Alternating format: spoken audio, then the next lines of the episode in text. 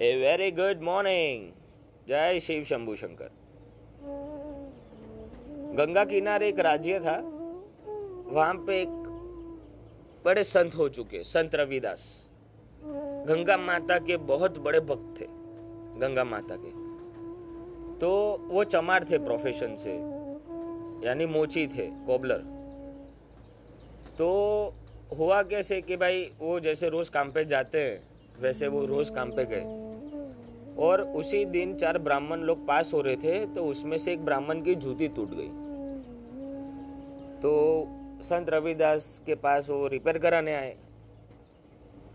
तो संत रविदास रिपेयर कर रहे थे और वो लोग बात कर रहे थे, ब्राह्मण चार, के बोले कि आज तो अच्छा दिन है, आज तो गंगा में स्नान करेंगे और दान करेंगे, बहुत पुण्य मिलेगा। तो संत रविदास को भी अंदर से इच्छा हुई कि भाई मैं भी कुछ दान करूँ। तो उन्होंने बोला कि ये मेरा एक थोड़ा एक रुपया लीजिए और माता जी को दान कीजिएगा। तो वो चार ब्राह्मण हंसने लगे कि भाई तू नीची जात वाला, तू चमार, तू ना कुछ दान करता है, ना तो खुद आ रहा है। कैसा लेंगी माता जी तेरा दान?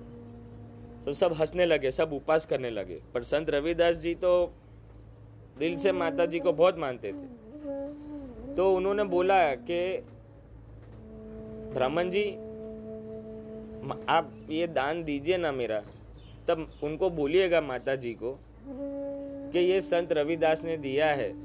आपको स्वीकार है तो आप खुद लीजिएगा। और माता जी आपसे मांगे तभी दीजिएगा। तो लोग और हंसने लगे कि भाई तेरे तुझे आदमी के लिए माता जी थोड़ी आएँगी और लेंगी। क्या पागल जैसी बात करता है? तो हंस के चले गए। तो वो ब्राह्मण लोगों ने स्नान किया, फिर वो दान करने जा रहे थे। तो बोला ब्राह्मण ने कि भाई, एक बार ट्राई करके देखता हूँ, क्या फ़र्क पड़ता है? देखते हैं। तो सही में गंगा माता जी प्रकट हुई और बोले कि, लाओ, संत रविदास ने जो दिया है, मुझे दे दो। सब अचंबे में पड़ गए।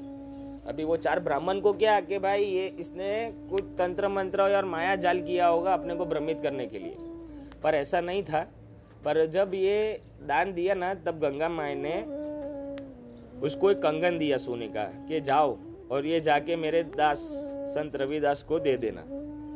तो सोने का कंगन, संत रविदास क्या करेगा ये सोच के उसको लालच आई। तो बोले कि ये राजा जी को जाके दे देते, अपने को इनाम मिलेगा। तो चार ब्राह्मण गए राजा जी के पास। राजा जी उनकी वाइफ के साथ, रानी के साथ वन विहार कर रहे थे, घूम रहे थे गार्डन में। बोले कि भाई चार ब्राह्मण लोग आए मिलने तो बुलाओ उनको।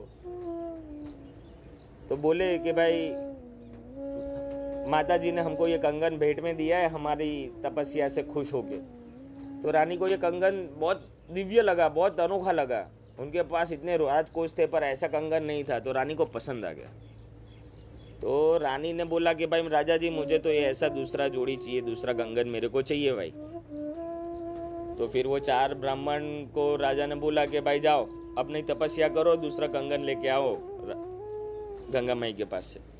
तो फिर वो क्षमा मांगी राजा जी से कि राजा जी सीन ऐसा ऐसा था कि संत रविदास ने ऐसा ऐसा हुआ था, ऐसा ऐसा किया था, हम लालच के हिसाब से हम इधर आ गए।